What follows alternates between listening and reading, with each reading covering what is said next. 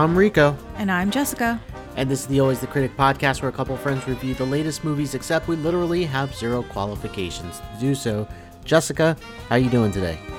Doing quite well. I feel like I had a really busy weekend and I got to see the movie that we are going to talk about today twice.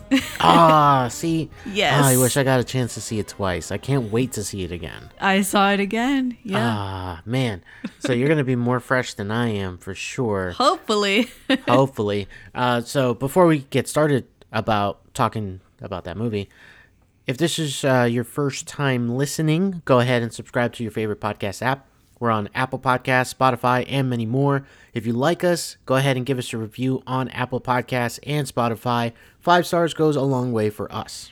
Come and check us out on social media to stay up to date on our latest episodes and reviews. You can find us on the Twitter, Instagram, Facebook, and TikTok at Always Critic Pod.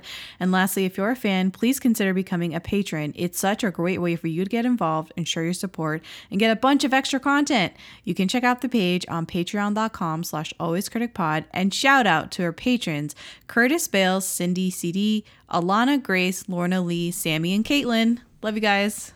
Thank you so much for being patrons. Today we are going to talk about a sequel. Uh, probably our most anticip- It was our most anticipated movie of this year. Yes, it was. Yes, it was. You're right. We both had it at number one, most anticipated movie of 2023, and that is Spider Man Across the Spider Verse. That's right. We were supposed to get this movie last year. Yes, we were, and we got it pushed back. And I'll be honest, uh, not to spoil my own review, but it was worth the wait. So, the synopsis, I'll give it to you. It's Miles Morales catapults across the multiverse, where he encounters a team of spider people charged with protecting its very existence. When the heroes clash on how to handle a new threat, Miles must redefine what it means to be a hero. Now, this movie is directed by a new set of directors for this movie. Uh, we have Joaquin Dos Santos, Kemp Powers, and Justin K. Thompson. Kemp Powers, I think, is probably the name that most people might recognize because he was a director on Soul from Pixar. Um, and then the movie was written by uh, Phil Lord and Christopher Miller, the writing team Lord and Miller, along with Dave Callaham. The movie stars. Um, I'm not going to read all the names because some of them I want to kind of save for later because they might be a little spoilery. But Shameik Moore is back as Miles Morales. So is Hailee Steinfeld as Gwen Stacy. Uh, others that are coming back to the movie or to the franchise Brian Tyree Henry, uh, Jake Johnson, Luna Lauren Velez. Uh, and we got a host of new people uh, in this entire thing. We have Oscar Isaac, who technically is a return because he was at the very, very end. of Yeah, the post credits. Yeah. Uh, he plays Miguel O'Hara. We have Issa Rae as Jessica Drew. We have Jason Schwartzman as Spot. Daniel Kaluuya as Hobie Brown, aka Spider Punk. Uh, we have Karan Soni as Pavitr Praghab. I, I have a hard time with the last name. I've been trying to practice it, but it, it's basically an Indian version of Peter Parker if you look at it. Yes, if you look at this, um, he is the voice there. Uh, Shea Whigham, uh, Mahershala Ali also is back as well. There's some other ones that I'm gonna leave off for now, just because they might be a little bit spoilery. So, Jessica, how did this movie do with box offices and with critics? It made a little bit of money, made a little chunk of change. It's sitting at a $120.5 million opening weekend here in the States. Let's go.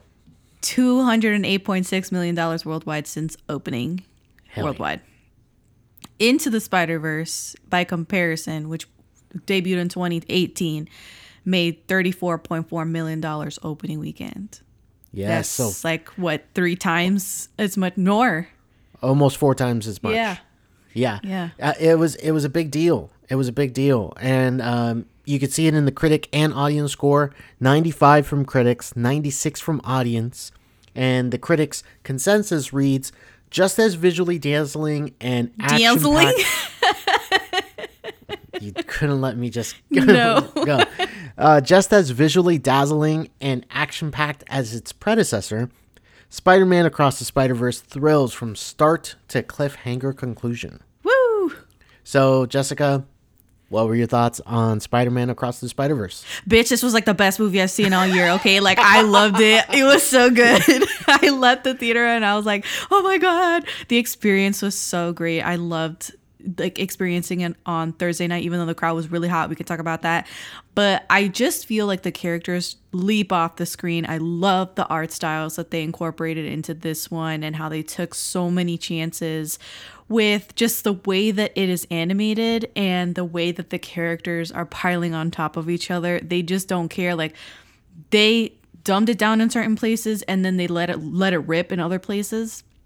And I feel like they just had such a good handle on the story and the plot and the emotional beats. I felt like the emotional aspects of the movie were tremendous, a real tour de force, and every performance was A plus plus. And I cannot heap enough praise on this movie. I thought it was amazing. Uh, so I'm gonna go ahead and second that. This is an incredible movie. I think I immediately put it right at the top of my ranking so far for this year. Um, it's just uh, Right above Cocaine Bear. yeah, exactly. it's right above Cocaine Bear. Uh, I think it's a work of art, and Yes. not just in the literally sense of them, you know, painting and coloring and drawing and all the animation, but also just the technique, the story, uh, the emotional uh, themes that the movie is able to push through, and it's not as simple as saying, "Oh, it's an animated movie; it's geared towards kids." There's there's enough in that movie where you're really it's geared towards an older audience, Yeah. and you know there are things that y- you see the c- characters come to grips with. You know, It loss, goes beyond. mourning, Yes. It goes uh, beyond coming of age. isolation. Yes, it does. It does, and it does such a great job of tackling all these different themes that the movie is trying to do. The movie is a bit long, I will say that. Um, two hours and twenty minutes, a huge uh, departure from its predecessor, which was definitely under two hours. Uh, and most animation is under two hours, so this really pushed the boundaries. Uh, but I will say that it warranted and it, it really um, proved itself in needing the two hour and 20 minute runtime with everything that's happening in this movie. It is bombastic, it is loud, but also constrained somehow. Like the this, it's a multiversal story, but you're still grounded and centered around Miles. Like it, it doesn't get lost his main story, his struggle, his the, how he propels the story, how he affects the story, and what happens to him. Somehow, the movie is able to keep everything centered around him. It was such a big movie with so many moving pieces going around. Uh, I thought it was fantastic. Uh, the the voice acting is incredible by everyone. Everyone brought their A, A game. I really love Jason Schwartzman as the Spot. I think so did I. that was such a good performance by him, and the way the movie kind of treats that character, the way it starts at the beginning, the way it's treated, and then as the movie progresses, it becomes more sinister. Like it's it's a really good performance vocally by Jason Schwartzman. Um, Oscar Isaac is amazing as Miguel O'Hara, very menacing. I love this character. It is super juicy of a of a dude, and I love how we uh, every one of these movies we get like fifty new origin stories, Yeah, that's true. and they're all treated with like, here's the comic book, and once more we're gonna get into it. Here's so and so, and this is my story, and here's how I became Spider Man. I loved Miguel's intro. I loved his backstory. I love that he is almost like a an amalgamation of all of these really dark anti-hero characters that you find in superhero lore, but also just that archetype, right? Yeah. And just literature. So I really enjoyed his take on it. I loved the vocal for performance. I almost feel like it couldn't have been played by anybody but Oscar Isaac. Which I love that feeling. That's always a good sign, right? That is a good sign. That it almost feels like it was made for him. yeah. Yeah. That's a So. I'm sure we can get into more nitty gritty and spoiler stuff later, but yeah, I agree with you. Oscar Isaac and that role is 10 out of 10. 10 out of 10. Um, Let's talk about Gwen Stacy. How do you feel about Gwen and the direction that they took her character and how she sort of intros the movie? So, uh, one thing I will say is that the movie does rely on Gwen becoming almost like a co-lead of the movie. Almost, Um, the movie uh, is pretty much bookended. Not, not to really say too much, but it's kind of bookended by Gwen Stacy, and I think it was a very bold choice because everybody is ready to see what are the adventures Right. of Miles, and the movie doesn't start that way. They, you know, they take you on this other journey, uh, but as the movie goes on, you kind of notice like you know it, it is necessary to have this because it adds texture to the overall story that Miles is going through, through all these characters are going through, and I really enjoyed it more so the art style Oh, that happened in her world. Yes. it is a so for those who uh, are in the know comic book wise uh, spider gwen gwen stacy when she had her comic book run this was a type of style that they used for her world back in the comics. So this was a nice nod to her uh, art style back in the day when she was first introduced uh, in Spider Gwen issue number one, like back, trying to remember what time it was, but uh, 2015, 2015, and yeah, I thought it was just beautiful and emo- and it really triggers emotions in you, like really gets you to feel for the characters, mm-hmm. uh, and it was exciting to see on screen, and she was a well formed, well thought out character for this movie. And I would say necessary for the movie. Yeah. because it kind of brings our hero not to say too much, we we want to see where their his emotions go with her. Because obviously there is a bit of an attachment, there is a bit of a love lost almost because of the way they end The one that got away. Spider-Verse, the one that got away, and how he kind of is just thinking about her all the time. So But she's also thinking about him. yes, she is. anyway, uh, so yeah, I thought that was a wonderfully good choice to have in this movie. Yeah. The whole Spider Gwen sequence. Mm-hmm. Yeah. Um, other th- so let's talk about our, our experience with the movie real quick, like Okay. at the movie theater. So we sat in poor seats, okay? They were not recliners. They did not have any vibrations like the Dolby. They did not have any um heated seats or nothing. It was just a regular theater. So points taken for that experience. And we saw it on a Thursday night. It was packed up in that theater. Super Yes. packed. And it was a hot crowd. And it was actually way rowdy in there. The people were peopling. It was the I mean the fanboys were in mass in the theater. They were Yes. hollering every time a new Spidey came on the screen. So we missed a lot of dialogue. Okay, But there were moments where like I was like, what did they just say? yes, Because they're like hooting and hollering. they were literally hollering. They really were. Yeah, And it, it look, I I love Thursday night showings. I Yes. love early screenings because this is for the for the fans, the people who are really dedicated and they want to see the movie first. Fine. So that also means you should probably be a little more considerate because everyone is there to watch the movie.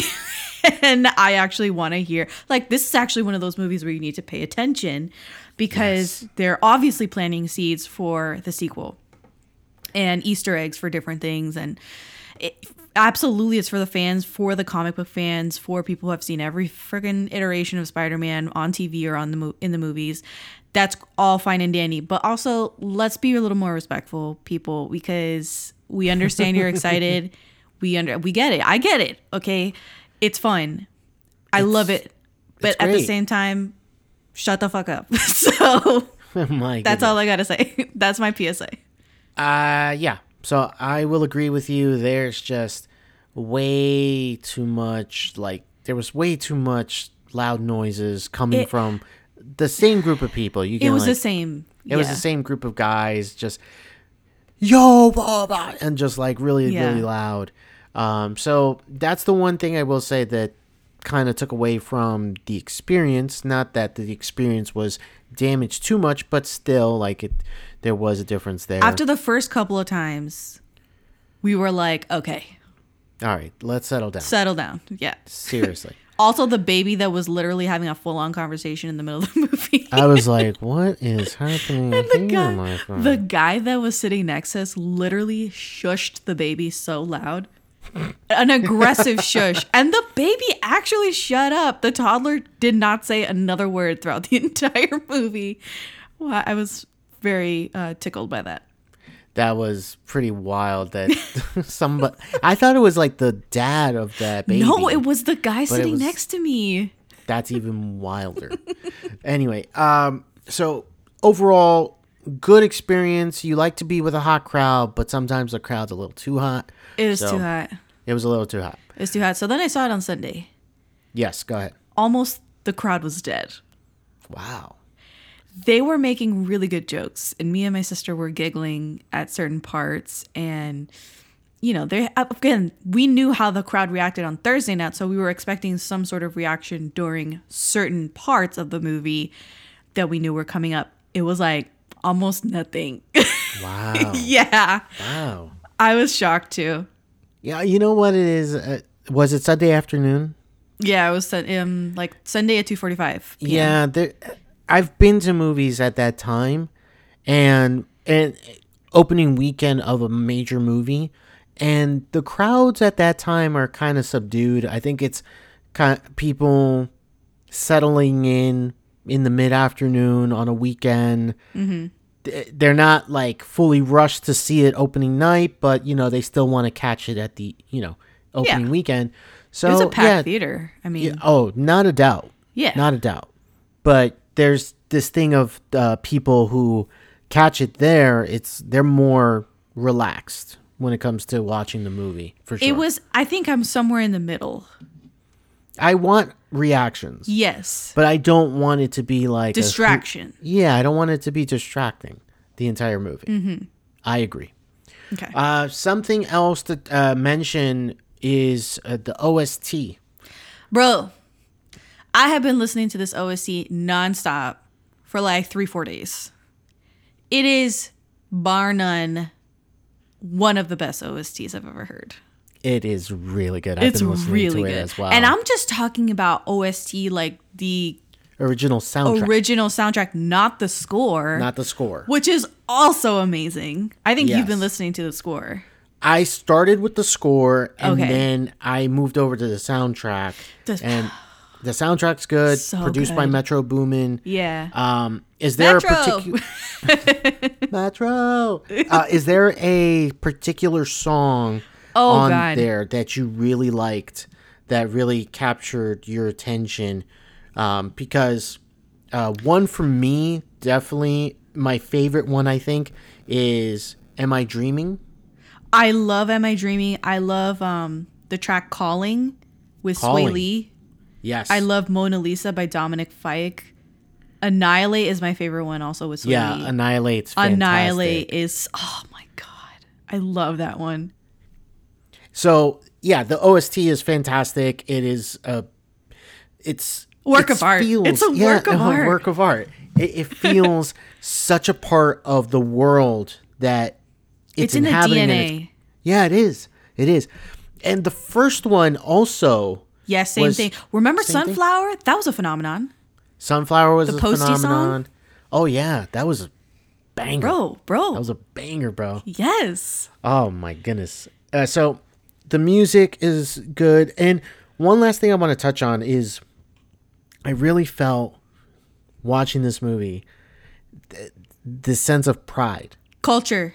Yes, the culture Representation. is there. Yes. These are some keywords, I think. Yes, I was transfixed by the fact that I am seeing a Puerto Rican superhero. Uh-huh. Like it means so much, you know? Like I get so excited with the that as that aspect of his character that he, he is from, you know, my culture, my heritage and you know, and then like when they start talking in Spanish, it it it fills me with emotion and like and then the- his broken Spanish, and you're like, well, shit, I'm Spanish. still represented. yes and like one one big moment for me and it's a toss away moment for anyone else really but for me a big one is when he's having the conversation with his mom It. Stop it. and at the end of the conversation Bendición. bendición dios te bendiga Ah! And i'm just like man I'm trying that- not to cry because that was literally how, how we grew up, right? Yeah. That's how I grew up. And especially with my grandmother, that was like the thing, like bendición, que Dios te bendiga. Before leaving their house to go back to our house or whatever. It was, it's so sewn into the fabric of uh, who we are and stuff as, you know, I'm Cuban, Puerto Rican, American, whatever. And then yeah everybody has a, a you know if you're mixed you kind of feel this way too that you have some aspects of your life that just bleed into the other and this felt so authentic Yes, it did. It really did. Uh, and for those, if you don't know what we were saying there uh, with bendición de bendiga, so it's almost like a it's a common. blessing Yeah, it's a blessing because what you're basically it's a way of saying hello or goodbye. right In in in a household is when you're about to say goodbye to someone elder in the family, whether it's your mom, your grandmother, someone like that. You say bendición. It's like you asking for a blessing Mm-hmm. as you're leaving, and then that person responds and says, "God bless you." You know, so that it's kind of that type Mm-hmm. it's of very intimate and familial Yes, very familial because it is something that I experience pretty much on a daily ba- basis with my mom. Um, and then with family, whenever they come over, it's like, bendición, ah, Dios te bendiga, you know. So, uh, yeah, that little moment. it is so throwaway like every other like gringo would never think No, no, no. it. It, it's just a throwaway moment, but it's such an ingrained part Mm. of my culture that I just felt so seen and so Mm-hmm. represented with it. Uh, that was a big deal.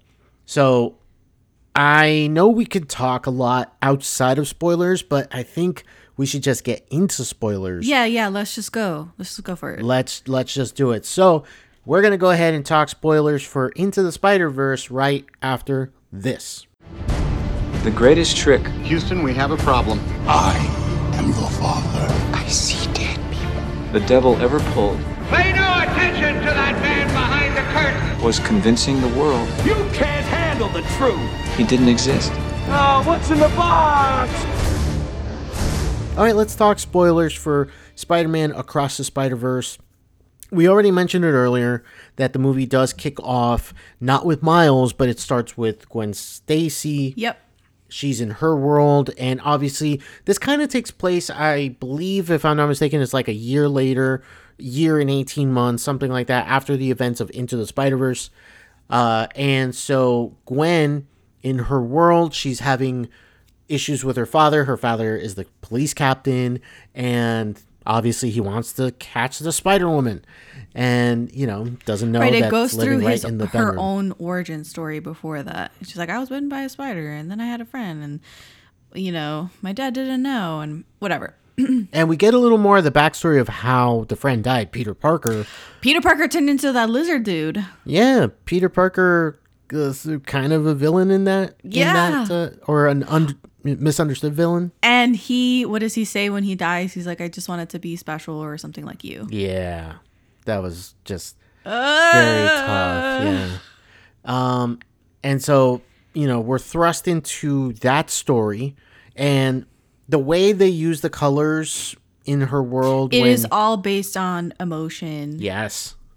which yes. i love you know if she's feeling under the weather she's feeling blue so to speak then the colors sort of bleed into that I heard uh, Kemp Powers, the co-director, was on a an, doing an interview, and he described it as almost like a mood ring of a world.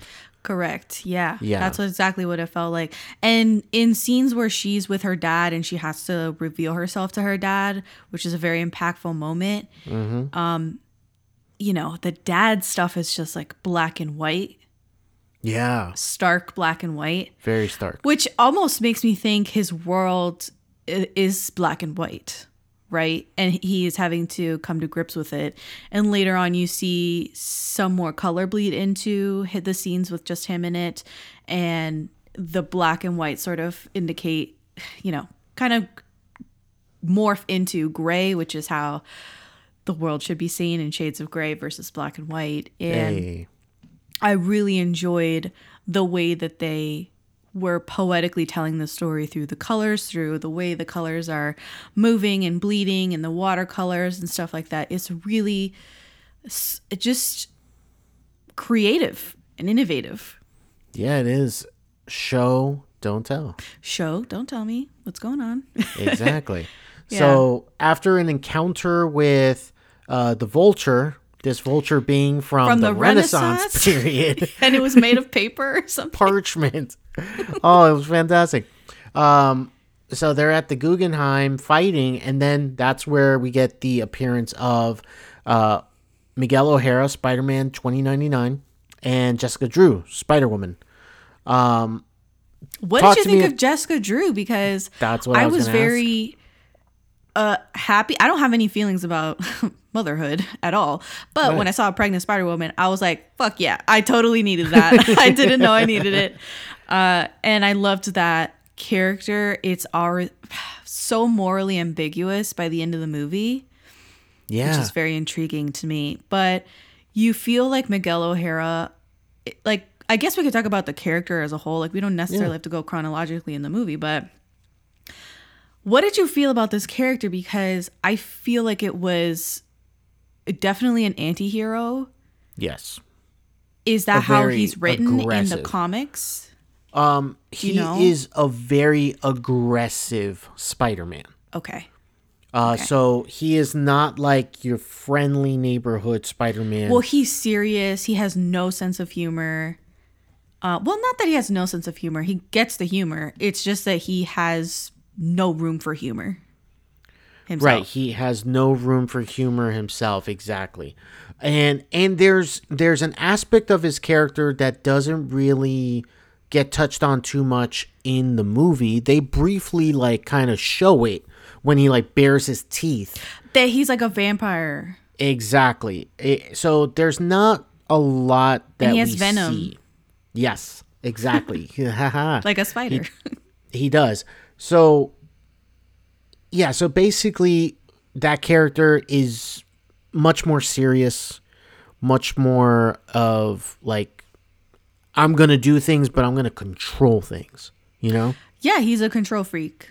He is. And so in in this version of the story, we see that he tried to basically replace himself in a world where he had died.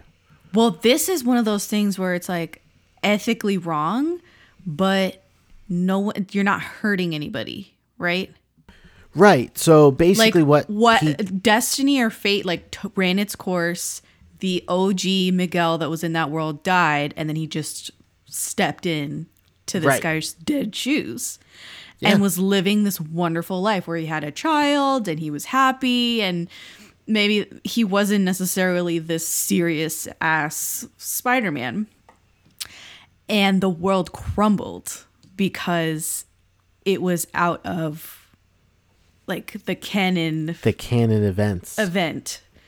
which I found really cool as a story device.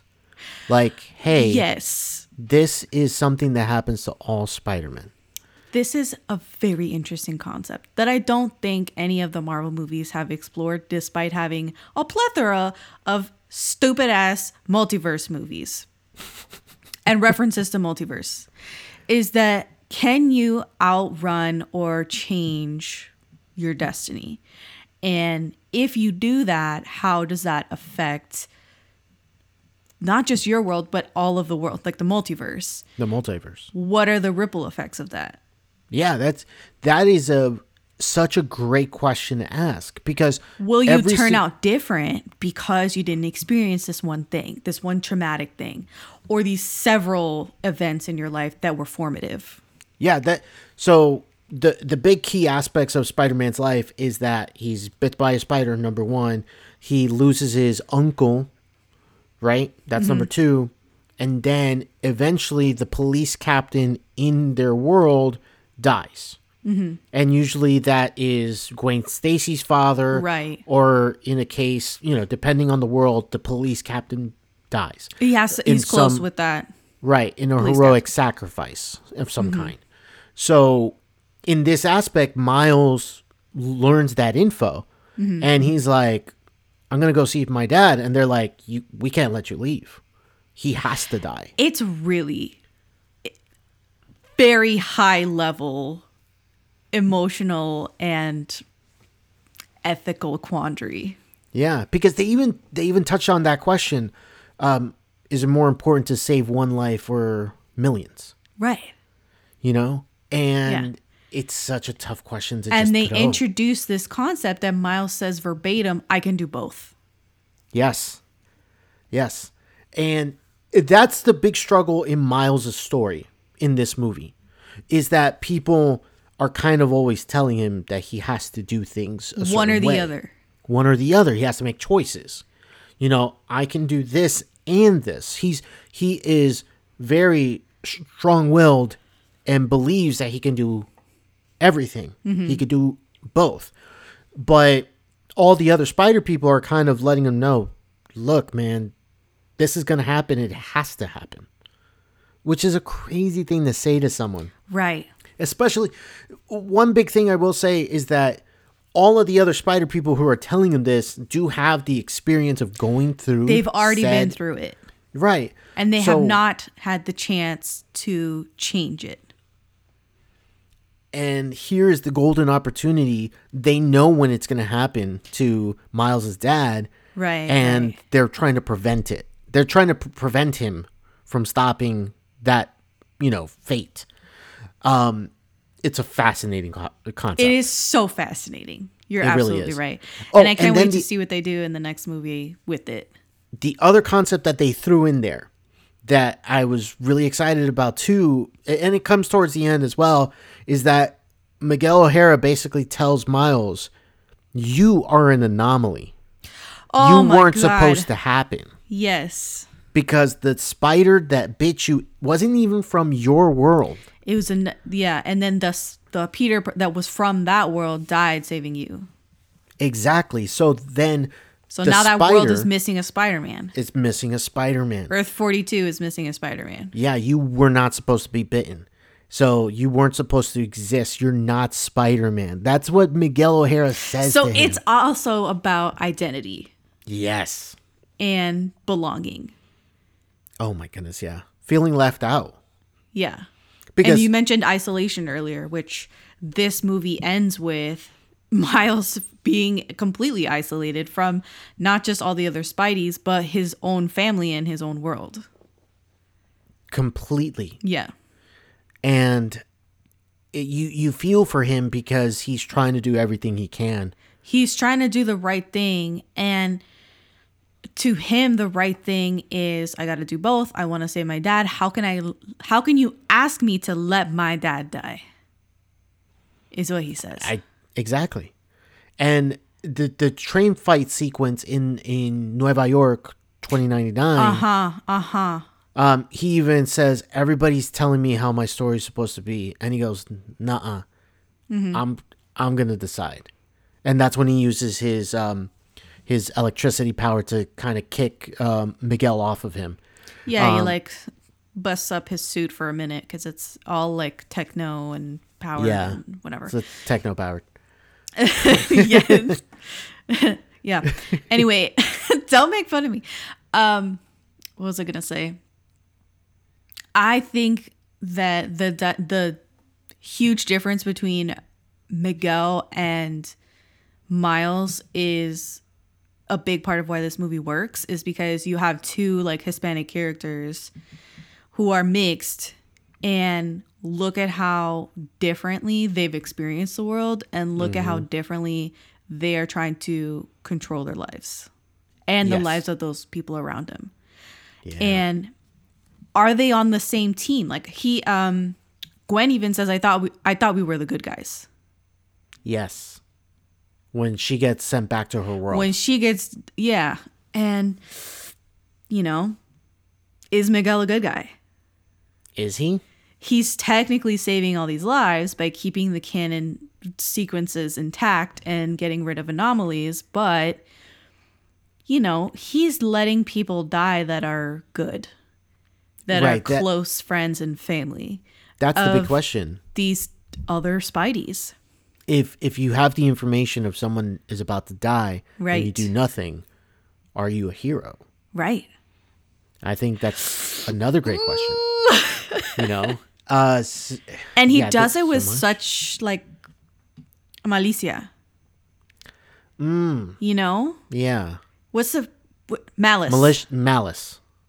Yeah, because it, it's not like his he's mission very empathetic. malice. No.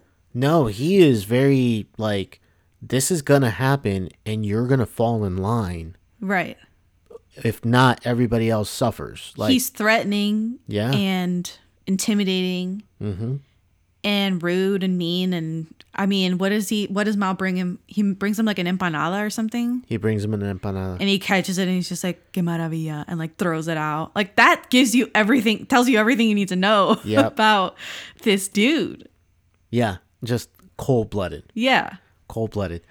Um, let's talk about like kind of the the aspects of the different characters that Miles interacts with. Obviously, we talked about Gwen and Miguel O'Hara.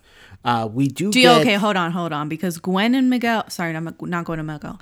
Gwen and Miles is has to be Endgame to me. it is. I think like because but but they've thrown into question if they can even make it because can they out outlast the, their destiny? Because they're just not destined to be with with one another. That's what she says. It's like in every universe gwen stacy falls for spider-man and it never works out.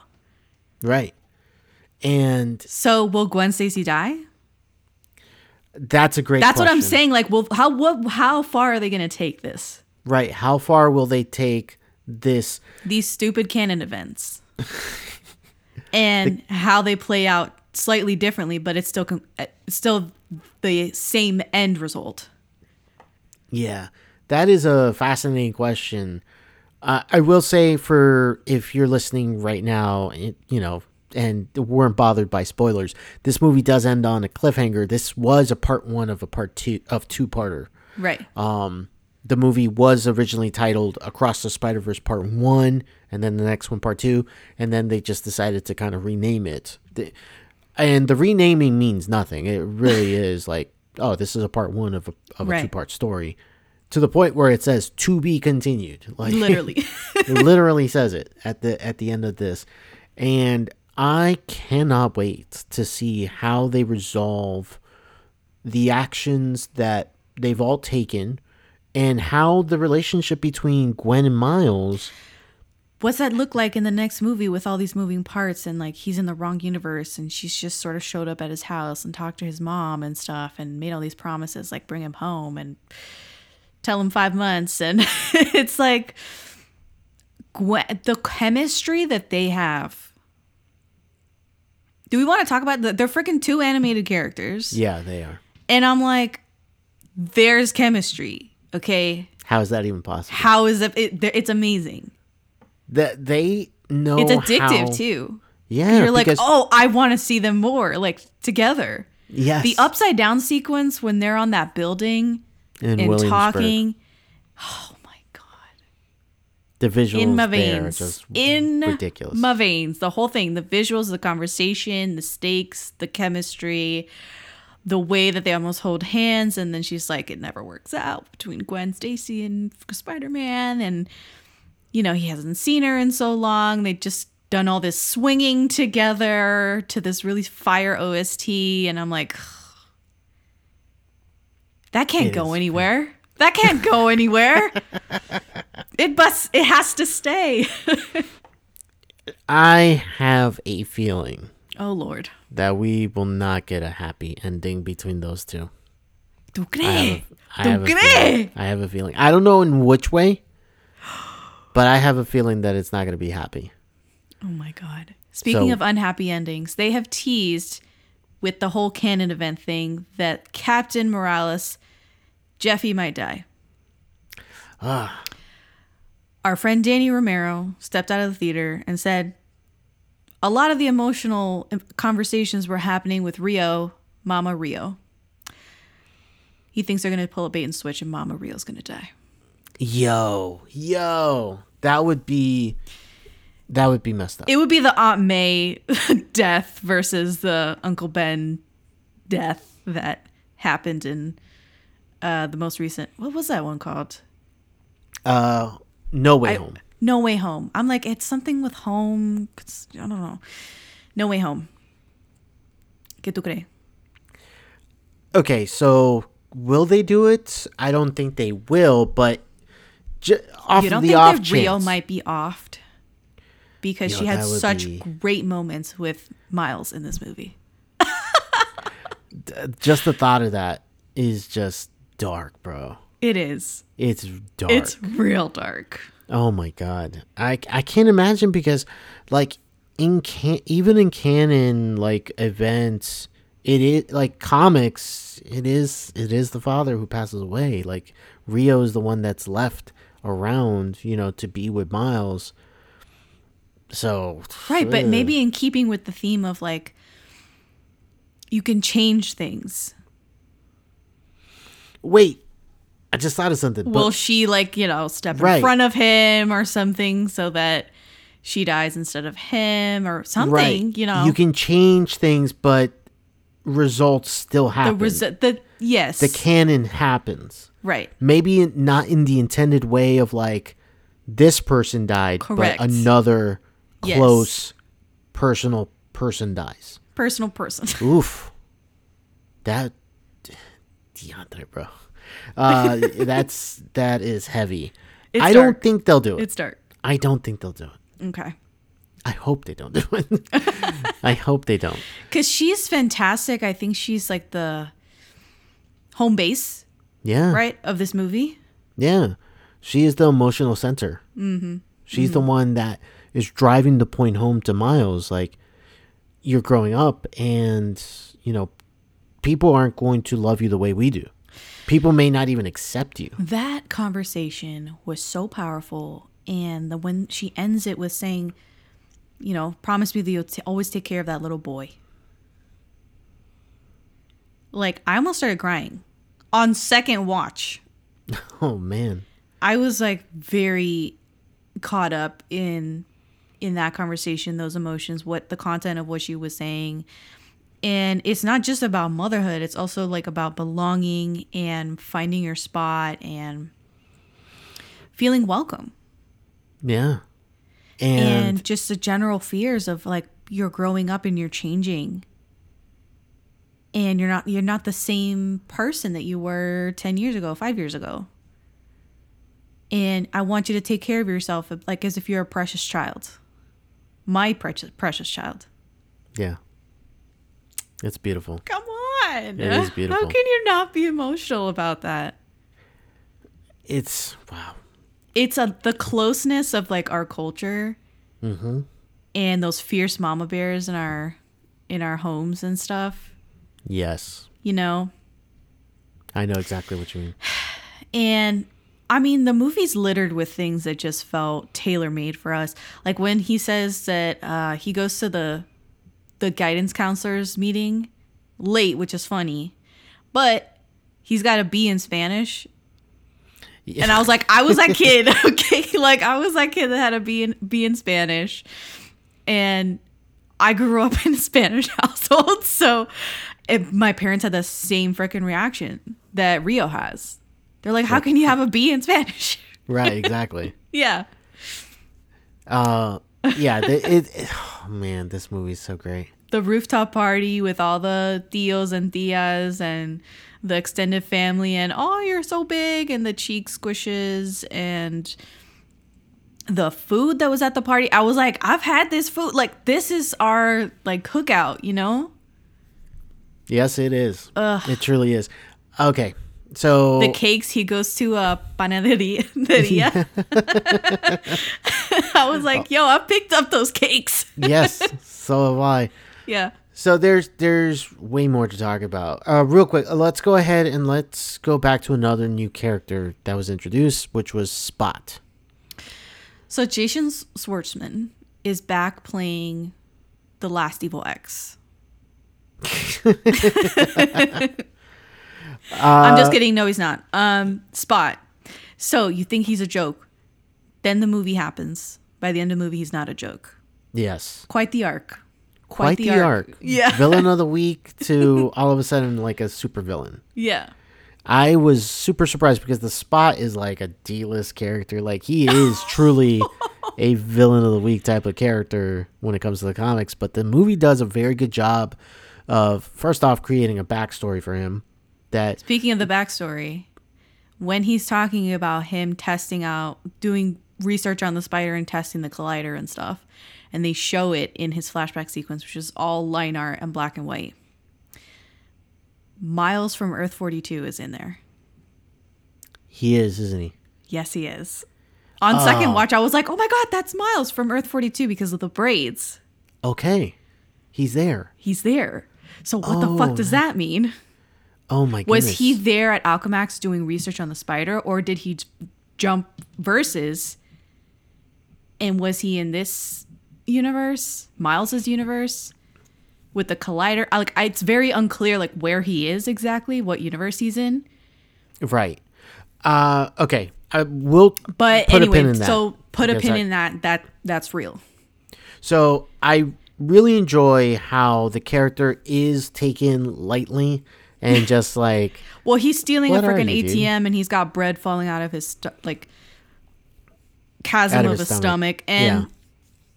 people are laughing at him, and Miles is like not taking him very seriously. But you quickly realize that he has immense power to what was it? The power of the multiverse in my hands is what he said. yeah, pretty much Yeah. the power of the sun in the palm of my hand. Stop it. Um, Yeah, so basically he kind of realizes that the spots that he has isn't just earthbound. Uh-huh. It's not just for the place he's in. There's Did so you like places the other worlds that he visited? Because he visited a completely pointillist comic book looking world. Yes, he did. And then he visited a Lego Spider Man world with the Yes, Daily. Bugle. So you want to hear a funny one about that? Oh, yeah. Go for it. So apparently that was added really late in the movie.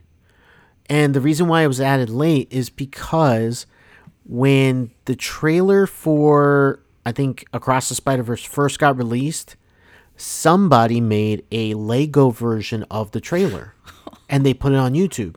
And it was so well done. So the producers and the directors were like, They were like, "You "We know want what? that." We we want that." So they reached out to the guy who did it. The guy was a 14-year-old kid, Get out. and the 14-year-old kid made that sequence for the movie. Shut up. Yep. Shut up. Yeah, man. That is a 14-year-old kid Made that Lego sequence. make made that Lego sequence for them. I am shook.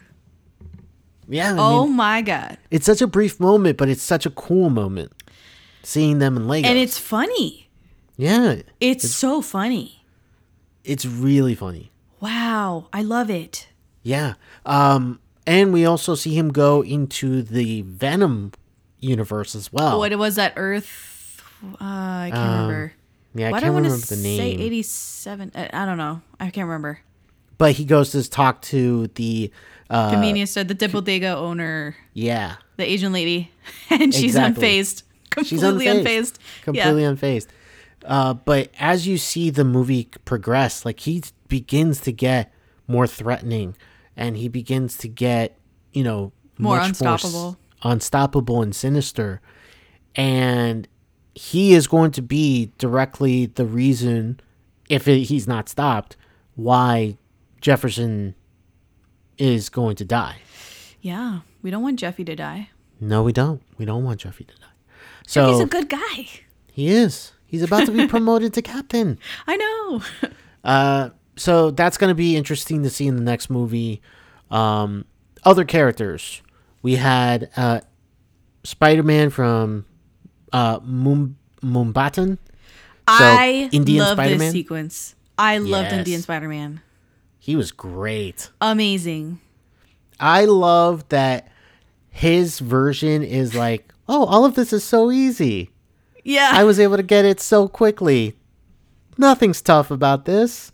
and my I don't have to, have to put any product in my hair and you know, I don't have to work out because I'm already I don't want to get too big and Yeah, just a, a wildly different take of like instead of the teen who can't have it all and he does No, have it all. He has it all. He has it all. Yeah. Um, and that entire sequence, the animation styles of all these different Spider-Men and their different worlds is what makes this movie this movie. It makes it so unique.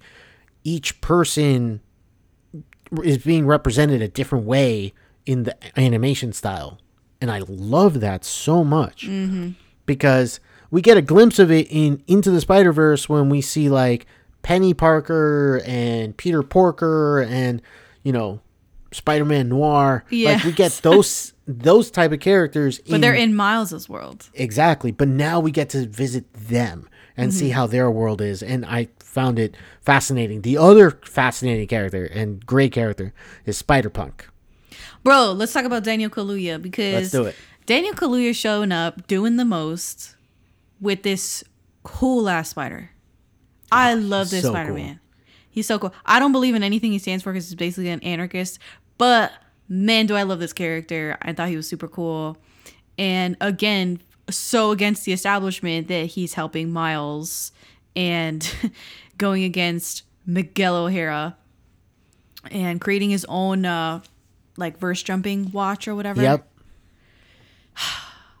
I thought so this cool. character was so well designed. I loved the voice acting from Daniel Kaluuya.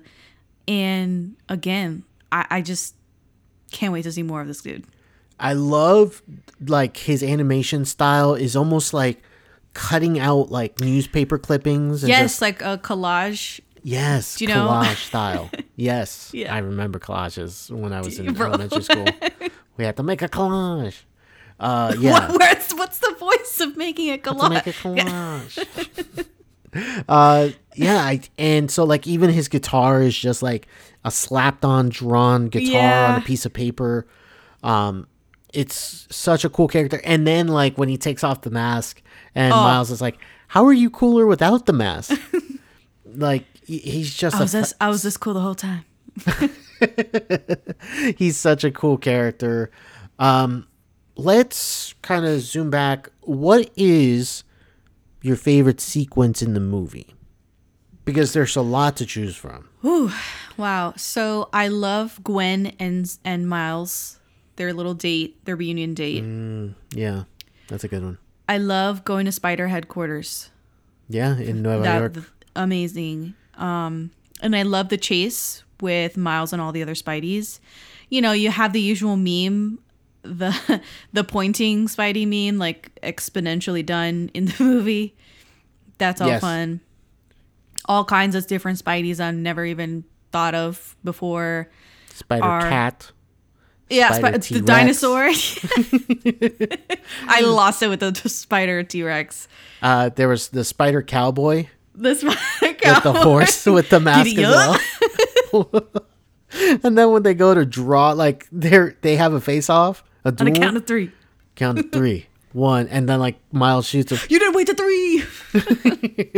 uh yeah it's there's so many cool characters there was even uh scarlet spider which he is almost like the emo one who kind of like live narrates everything that he's doing Oh yeah, going into a dark alley yeah. i feel emotional and just Why are you so good at that voice? Oh my he- gosh. it is very reminiscent of like just like a pure emo like because his character is very um you know the way they drew him I get it, just yeah. muscles on top of muscles Yeah, yeah. It's a and doing all these like crazy ass poses Yeah. and he would just be like self narrating like what he's thinking and stuff like that. So so they made it live. Plus, they had a cameo by someone who we've seen before because they passed by a whole mess of villains that are about to be sent back to their own uh multiverse or sorry, universe. Who do we see? We see Mr. Donald Glover as Aaron Davis, aka the Prowler. exactly. Um, so if you don't remember in Spider-Man Homecoming MCU, Donald Glover is in that movie and his name is Aaron Davis and he's trying to collect like these weapons. He's a you know, he's trying to buy weapons and so he even casually tosses into the conversation with Spider-Man I don't feel like these weapons should be out here. I got a I got a nephew in Brooklyn that I want to look out for. So, We know who that nephew is. Yes, we do. So that was that was a fun little Easter egg because that right there is not even Sony Spider-Man like in- full. Yeah. That is this movie does a lot of like meta commentating with their cameos and with their reveals and because we also see like flashbacks of Tobey and Andrew Garfield. That was really nice to see them in the movie as well. When they were talking about the canon Yeah, canon stuff. events. Yeah. Yeah, because They were in each there. one of them. Yeah, they were in there as well. Um, so Him uh, like especially Andrew Garfield losing uh Captain Stacy. I was like, "Oh my god. I can't believe this is in here." yeah, and then Uncle Ben, which do you want to hear my uh Uncle Ben impersonation go ahead. when he's dying? My sister can't get enough of it. It might be good. go. Here we go. oh God, I'm laughing too much. Hold on. Beta. That's it. That's all I got. That's Your it. limited fake dying Uncle Ben. dying Uncle Ben when he turns to Peter Parker and he goes, Beta. oh my god. Oh wow. It's very niche. But That is honestly, a very limited fake. if I walk up to my sister and go, Beta, she will know exactly what I'm talking about. And she'll just bust out laughing. Anyway, Anyway, uh, so okay, uh, so yeah, my favorite sequence is probably, oof, I I really do like that sequence with him and Gwen, when especially when you see it upside down the city, because they're sitting, you know, upside down. Uh, that is beautiful to look at. I like that sequence. But I love the uh, Gwen and her father. oh, gosh. The second time. So, yes, the reconciliation. the reconciliation I thought was so well done. I loved the colors they used, the the way it kind of feels it feels kind of uh stripped back because it's them two and then just a bunch of color almost. Barely the walls like it's Mm. You don't see the there. details of the room that much. No. Almost like it fades away. Like nothing else matters but this conversation that they're having right now. Exactly. I really enjoyed that. I really did. Um, so yeah, those were a couple of my favorite sequences. Um, there's so much to talk about, but I think because we're like just looking at the time, there, we're running out of time. There is so much for sure. But I think there's one thing we do have to hit on, and it's the ending. Yes. So, uh, Miles finds a way to get to the machine that could send him back to his world. So he gets sent back because it traces his DNA, and that's how it's able to figure out which world he belongs right. to. Right. And I It called sends him to Earth 42, which Yeah, I I, didn't give it. a. I'm not a numbers. They're, they're throwing numbers at me. I'm not a numbers person. So when it said it's sending him to Earth 42, I was like, okay, perfect. He's going home. Did not cross my mind that this was the wrong Earth, the wrong universe. Yep, wrong universe. And it, it kind of dawned on me as soon as he landed and he's on the rooftop and I see like the background. Well, It's different noticed- coloring. Yeah, different coloring. Yeah. Like green is green- very, yeah. very, very Green and sort of purpley. And, And his world is naturally sort of blue. Right, exactly. Uh, and so we get the interaction where he reveals to his mom that he is Spider Man, and she's like, What is that? I I don't know what that is. Who? Exactly. Because in that world there is no Spider-Man. is no Spider Man. Spider-Man doesn't exist. And so Uncle Aaron Davis, he's alive. Alive and his dad is already dead. Yep, his dad is already dead. But that's not the only reveal. The No. other reveal is that Miles thinks that Aaron Davis, his uncle, is the Prowler. No, no, no. Negative. That is incorrect. The Prowler in that world, it is none other than Miles Morales. yes. Bum, when bum, they did bum. this, when they did this, I was like, this is brilliant. Brilliant. Fantastic. Oh. I just have a stank face on right now. But uh Miles with little braids on.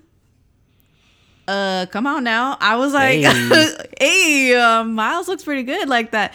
So when he takes off the helmet and reveals himself and uh what does it say? I have to get he's Miles says I have to get back home. You have to let me go. I gotta. You get have to let me go. And he says, "No, why Why would why I, would do, I that? do that? That tension for the next movie. Yes. Next movie, I there's a theory kind of going around. Oh, Because- what's the theory? Uh, I think that most people will say that the Prowler is a villain. Oh, yeah.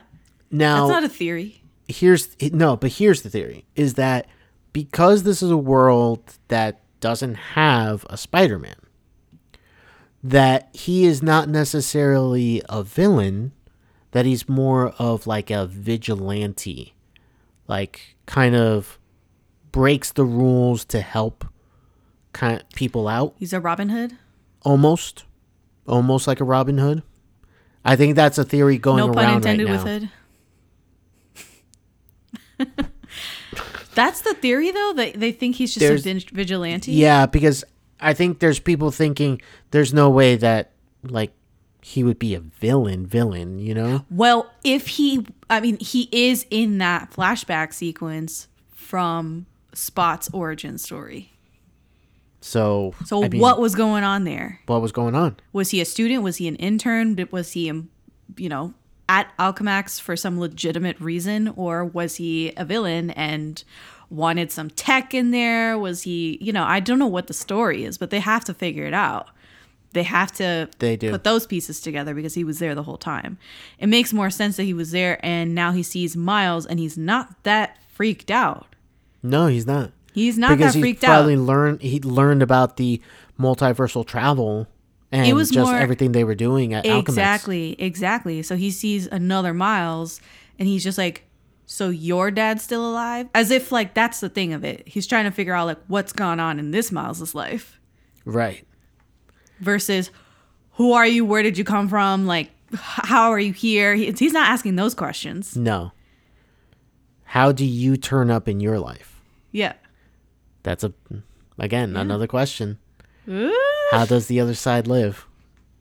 Uh, and then the final thing we see is Spider Gwen kind of assembling her own team of Spider people to find Miles because Miles is now lost. He doesn't have a bracelet to get him back, and they don't know where he went. So she forms her own team. So it's finding Miles and also kind of stopping Miguel O'Hara at the same time. Right. Um, Spot's not even on their periphery, but Spot's gonna be a big thing in the next movie because so the only other thing is that I'll say what that I'll say that I noticed on second watch was in the background they have like the radio or the TV going when Prowler Miles is about to reveal himself. And on the radio or TV or whatever, they mention the Sinister Six. Ah, So I don't know Six. if the Sinister Six, literally they say, and the Sinister Six, blah, blah, blah, like if it was like a J.K. Simmons narration coming from, but it wasn't J.K. Simmons. I wonder if the Sinister Six are going to have some sort of like role in the next movie. I feel like if this is a true trilogy where it's like this is a like the Miles of story and that's it type of thing, I think you kind of have to like bring out the big guns in the final. That's what I'm one. thinking is that maybe Spot's not even the thing of it. Maybe it's not. Maybe he's not. he's not. Uh, it's maybe the Sinister Six start Yeah. verse jumping or something. Oof. Oof. And come into Don't tempt the- me with a good time. My goodness. Because why would they also introduce Venom, right? Venom's world. Right. That's another thing that they introduced. I feel like, Venom's oh, World. that's a great villain that you're hinting at. But if you, I mean, it can't just be an Easter egg for like people that have seen the Venom movies from Sony. maybe, maybe not. I, I don't know. The Sinister Six thing is really The Sinister Six is kind of itching. like, yeah. yeah, that the Sinister Six is such a big deal. And the they didn't use the Sinister Six in the MCU. No, they came close. They like, came close, but they didn't. No, exactly. They kind of broke them apart before, like they formed into like a the actual Sinister Six. Right. So, yeah, that's that's tempting. That is a temptingly good like way to use them in the final chapter. Yeah. Um, speaking of final chapter, that'll be March 2024. Yeah. So Yeah. just less than a year. Less Than a year. Mm-hmm. Less than a year. Ten months away from the con- from the culmination of what Is this the best trilogy of all time? I was about to say, quite possibly, comic book easily, Easily. easily. Easily. it starts getting into trilogy. conversation of like just trilogies. Right. Because you can really shoot holes in a lot of these trilogies. Like the Indy trilogy, which Yeah. now they're telling me there's a fourth one now. I didn't even know. One of the best jokes. the joke continues. Uh, let me see. It's the Star Wars trilogies, which again have been super diluted over the years. And I mean, you could list off so many different trilogies. And The conversation is easily small, in and the this can get into that conversation. yes, Ah, so excited. For those who haven't seen it and somehow listen to all of us, go watch this movie. It is please. such a good movie. It is well deserved of your time. You're going to laugh, you're going to have fun, you're also Yeah. going to you know, feel Yeah. um and hey, I know it's a cartoon. I know it's animated. Some people kind of, you know, bump up against that, but a good movie is a good movie. I was telling my parents, I was like, I know it's a cartoon, but this is easily some of the, the best Spider Man movies ever. Might Period. be might be the best. I think I think it, this is like a com- conversation for another day. It is. I we can't have this conversation right now. No, but no, no. I would say that like you can you can start having the conversation. You can. Um, but okay. So that has been our thoughts. That's it. on Yeah. on Spiders. We can continue going forever on this. Oh my gosh, we yeah. totally could. Uh, but we won't. Uh, we will allow you guys to check out the movie yourselves if you haven't. If you have, let us know your thoughts. Check us out on all the socials. That's Instagram, Twitter, Facebook, TikTok at Always Critic Pod. Let us know what you thought of the movie. Uh, what was your favorite sequence? Is it the best Spider-Man movie? Let us know your thoughts if that is how you feel. Uh, go ahead and subscribe on your favorite podcast app. We're on Apple Podcasts, Spotify, and many more. Uh, leave us five star reviews there. That goes a long way for us. And finally, if you've done all that, check out patreon.com slash alwayscriticpod where you can support us for as little as $2 a month. That is cheaper than coffee. That is cheaper than a lot of things nowadays. Mm-hmm. So check us out there and support us there. That helps us and it goes a long way for us. So, with that said, that has been our episode. I'm Rico. And I'm Jessica, and this has been the Always the Critic podcast.